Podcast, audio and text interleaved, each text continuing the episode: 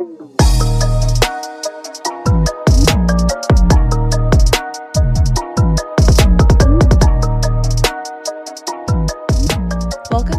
Mama Mystery. I am your host, Kelly, and I'm going to be recording this by myself today because I wanted to get it out as soon as possible. Um, I am fighting a cold, so if it sounds like my voice is shaky, that is why. But um, I'm also interrupting the Casey Anthony series to bring you this ongoing story that has been requested multiple times. So we begin this story in Moscow, Idaho. Moscow, Idaho, and the University of Idaho is located right up against the Washington Idaho state border, about an hour and a half south of Coeur d'Alene and Spokane, or Spokane, however you pronounce it, Washington. So, in the early morning hours of Sunday, November 13th, four University of Idaho students were murdered inside a house near campus. Kaylee Goncalves, Madison Mogen, Xana Kernodle, and Ethan Chapin were all found murdered inside this home. And here is what we know so far. So, Kaylee and Maddie were 21, Ethan and Xana were 20. All of them were students at the University of Idaho. Maddie and Kaylee were very close, longtime friends. Xana and Ethan were dating. So, one by one, I'd like to just describe these individuals. So, Kaylee has been described by her parents as a strong and passionate go getter. She already had a job lined up after graduation to work in the tech industry. Her family released a statement about Kaylee, and I'd like to read it because I think it's of the utmost importance to honor the victims in all of these horrible stories. So it reads, quote, one of the most painful experiences has to be to sum up an entire person in a paragraph who they were and what they loved and what they wanted in life. Our sister can't be packaged up in a box with a neat bow, and shame on anyone who would expect that. Kaylee was, is, and always will be our defender and protector. She is tough and fair, the ultimate middle child. She did absolutely everything she set her mind to. She didn't hold back on love, fights, or life. Kaylee was the ultimate go getter and constantly wanted adventure. She loved her pup Murphy, her family, the way mimosas looked, but not really the taste, and all of the finer things in life. She was looking forward to her job in tech starting on January 1st, a move to Texas, road trips in her newly purchased Range Rover, and a trip that she planned out to Europe. End quote. So Kaylee's Instagram is public, so I was able to see some of her most recent posts, and she's absolutely stunning. She has a megawatt smile. She's really, truly gorgeous. All of the girls are. She posted a lot about traveling, spending time at Lake Coeur d'Alene with her friends, and her time as a sister of the Alpha Phi sorority. Maddie was best friends with Kaylee. They grew up together, they went to school together, they often traveled together. Maddie loved traveling to warm tropical destinations, and she'd often post about them like Hawaii, Jamaica, the Grand Cayman Islands. But she also loved and appreciated the beauty and aesthetic of the mountains in Idaho and Washington. Maddie worked as a server at the Mad Greek restaurant along with Xana and Maddie, Kaylee, and Xana all lived in a house together, along with two other roommates and close friends of theirs, Bethany Funk and Dylan Mortensen. Maddie and Kaylee's families were really close. Obviously, they're all devastated by this. At the time, Maddie was dating a boy named Jake Schriger. They'd been dating for about a year, and he was planning on bringing her home with him to introduce her to her family or to his family over Thanksgiving. Jake's mom said that Jake is completely devastated by this and that he and Maddie were like peanut butter and jelly. Ethan was a member of the Sigma Chi fraternity on campus. He was one of three siblings, triplets actually, who grew up in Conway, Washington. He was very athletic, loved sports of all kinds. He loved country music, and he had an exceptional sense of humor. He grew up in a very tight knit community, and they're obviously rattled by this. He majored in recreation, sport, and tourism management. In a statement, his mom says, quote, Ethan lit up every room he walked into and was a kind, loyal, loving son, brother, cousin, and friend. Words cannot express the heartache and devastation our family is experiencing. It breaks my heart to know we will never be able to hug or laugh with Ethan again, but it's also excruciating to think about the horrific way which he was taken from us. End quote. His dad describes Ethan as the kind of kid everyone wanted to be around, just a really good kid. The weekend prior to the attack, it was parents' weekend at the college, and Ethan and his siblings, who also went to University of Idaho, got to spend the weekend with their mom and dad. And through tears, it pulled at my heart when she described leaving Moscow with her husband after parents' weekend, saying, quote, "We did it. We've created three incredible humans who will go on and have something great to offer this world." End quote. And I just it's unfathomable what they have to be feeling. Xana was a member of the Pi Beta Phi sorority studying marketing. Her sister Jasmine told CNN, quote, Xana was one of the best people I have ever known. She made me such a proud big sister, and I wish I could have had more time with her. She had so much life left to live. You rarely get to meet someone like Xana. She was so positive, funny, and was loved by everyone who met her. She was so lighthearted and always lifted up a room. On Jasmine's Instagram, she dedicated a post to Xana saying, Words can't begin to describe the emotions I have been going through while realizing I can't see my little sister anymore. It's truly indescribable what happened to her, and it is so unfair. I've been confused and heartbroken these past couple days, and we are still waiting for answers. It is so hard to get caught up in the media during this time, but what I want most is for everyone to know what kind of an amazing person Xana was.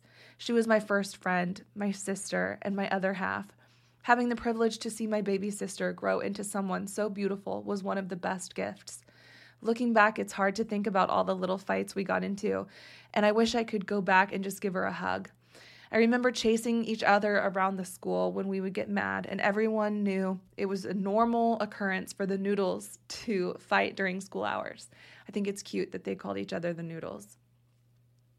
She says, although we fought a lot, we were still close.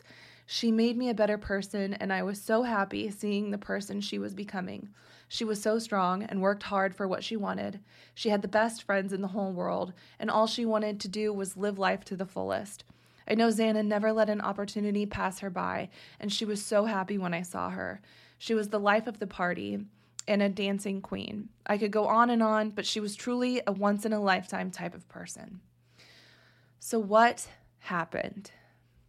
Saturday, November 12th, Maddie and Kaylee were out together at the Corner Club, which is a local sports bar. Xana and Ethan were not yet 21, so they were at a Sigma Chi party.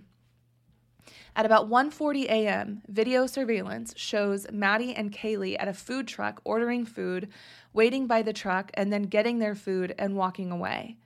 By about 1:45, somewhere between 1:45 and 2 a.m., all four of these kids were back at the residence, which is only about three minutes away from the food truck.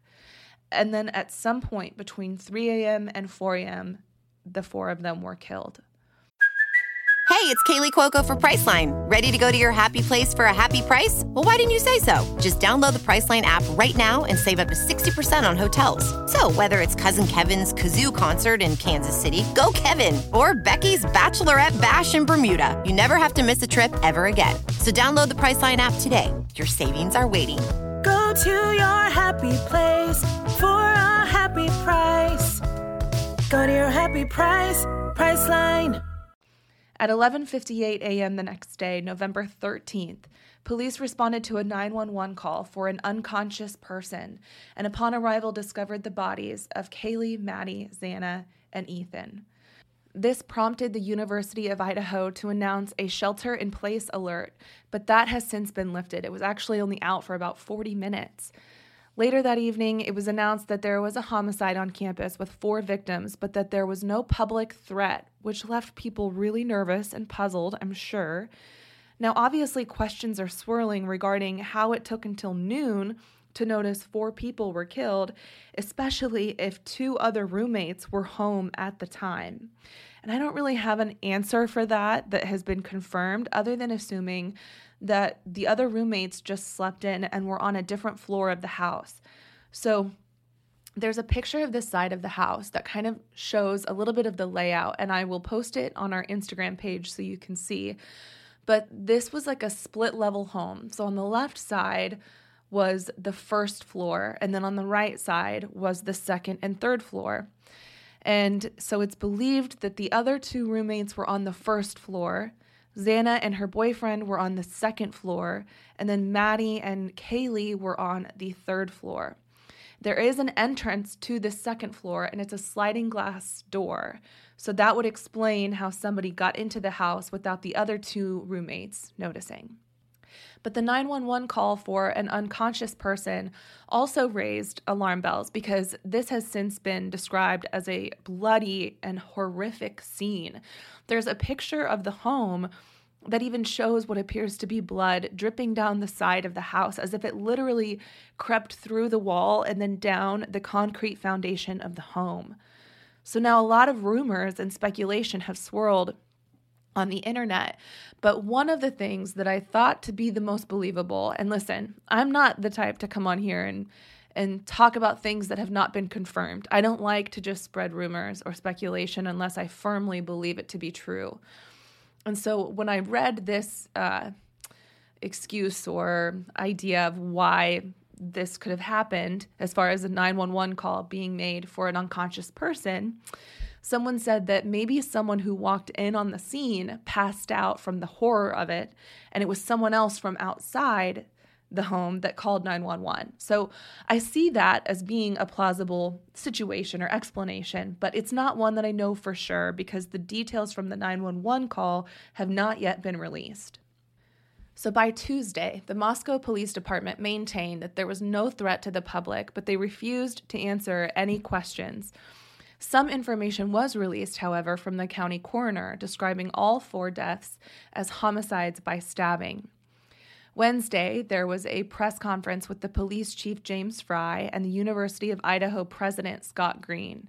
It was then that they revealed all four kids were in fact stabbed to death they also confirmed that there were two more roommates in the house who slept through the entire attack, and they couldn't or didn't answer for why no calls to 911 were made until almost noon. They did announce that this was a targeted attack, but didn't explain why, and they said that the search for a suspect, the weapon that was used, and other evidence continues. Thursday and Friday, the autopsy results were released, confirming that the four students were stabbed to death, and it was also revealed that the assailant likely entered through the sliding glass door and there was no forced entry. We also know that there were defensive wounds found on at least one of the victims, which was confirmed by Xana's dad, and there was no evidence of sexual assault. Rumors of the victims being tied up and gagged were false, the coroner confirmed that each victim suffered multiple stab wounds with a lethal wound to the chest and that they were found in their beds. In the following days, the entire clip of the footage from the food truck that night was released. It shows Maddie and Kaylee ordering food and then waiting for about 10 minutes. Kaylee is pretty focused on her phone, and Maddie is often out of the frame, but obviously nearby, and it it's pretty obvious that both girls had been drinking that night. They're kind of stumbling around and having a hard time staying upright. And with them is this man in a light gray hoodie and then a dark coat and a black hat. He walks up to the truck at the same time as the girls and he remains standing near the girls, but he appears to be by himself.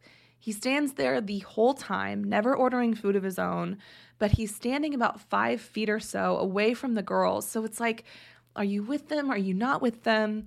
And he's talking to another guy that is at the food truck also, who later confirmed that he said he was just keeping an eye on the girls to make sure they stayed safe. Red flags, I know. But then as soon as Kaylee and Maddie leave, he leaves in the same direction, again, not ordering any food but it has since been confirmed that Maddie and Kaylee took an Uber home. After the girls got back to the house, Kaylee tried to call her ex-boyfriend Jack. She began calling him at 2:26 a.m. and tried calling him 6 times between 2:26 and 2:44. So naturally there's been a lot of speculation that her ex Jack had something to do with this. But Kaylee's mom Kristi in an interview on Fox News said, quote, we love Jack, absolutely love Jack. We stand behind Jack 1000%. Jack was Kaylee's boyfriend for many years. They just recently broke up. There was no animosity at all. It was a breakup on Kaylee's part. They still talked every single day. Kaylee just thought that she needed a little break.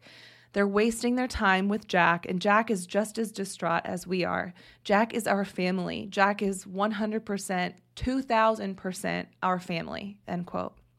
Now, this is just my two cents, my opinion, but I was a college girl once. I've been in that position where you're maybe a little intoxicated and you're you know emotional and in your feelings and you start calling an ex i don't think that this is indicative of any kind of nefarious behavior on jack's part. I don't think this should Im- implicate him at all. I think what kaylee and maddie and xana and ethan and their families are going through and the people who loved them are going through a lot and i my heart just breaks for them. So i think it's unfortunate that jack is getting dragged into this as an ex because so is maddie's ex. And so i just I really feel like um, implicating that Jack or Maddie's ex boyfriend Jake had anything to do with this is like adding insult to injury. So Kaylee's dad Steve said, quote, "They're telling us that there's so much evidence that it's going to take a lot of time to process it all. This was not a pinpoint crime. This person was sloppy." End quote. And her mom Kristi adds, quote, they have not confirmed that they have DNA from this person. They just said they have a ton of evidence. It's all digital, digital information, phones ping- pinging off of their residence, somebody's ring cams, and they're combing through that. And obviously, physical evidence from inside the house as well, end quote. Kaylee's older sister, Olivia Goncalves, has been very vocal and vigilant as, as she tries to find any and all clues to find her sister's killer and she sent a statement to the Idaho Statesman on behalf of her family and Madison Mogen's family, saying, quote, they were smart, they were vigilant, they were careful, and this all still happened. No one is in custody, and that means no one is safe. Yes, we are all heartbroken. Yes, we are all grasping, but more strong than any of these feelings is anger. We are angry. You should be angry. And to whoever is responsible, we will find you. We will never stop. The pain you caused has fueled our hatred and sealed your fate. Justice will be served. She would never stop fighting for us and demanding the truth and justice, and neither will we. So, as of right now, those are all the updates that I have that are either the most plausible, in my opinion, or confirmed by police. There is a lot of speculation going on on a Facebook page that's dedicated to, to this case and also the Reddit forums. But I'm not here to spew that because I would hate to mistakenly accuse somebody that is just being assumed as having something to do with it. So if you're following that stuff, um, I get it because I'm following it with you, but please take everything you read with a grain of salt because until it's confirmed by family or police, it's not 100% true. So that is what I'm going to leave you guys with today. I will, of course, um, come out with an update as soon as there is one. I think that this will be solved pretty quickly for as sloppy as a crime as it was. So stay tuned, and um, our next episode will likely be part three on the Casey Anthony series. So stay tuned. Bye.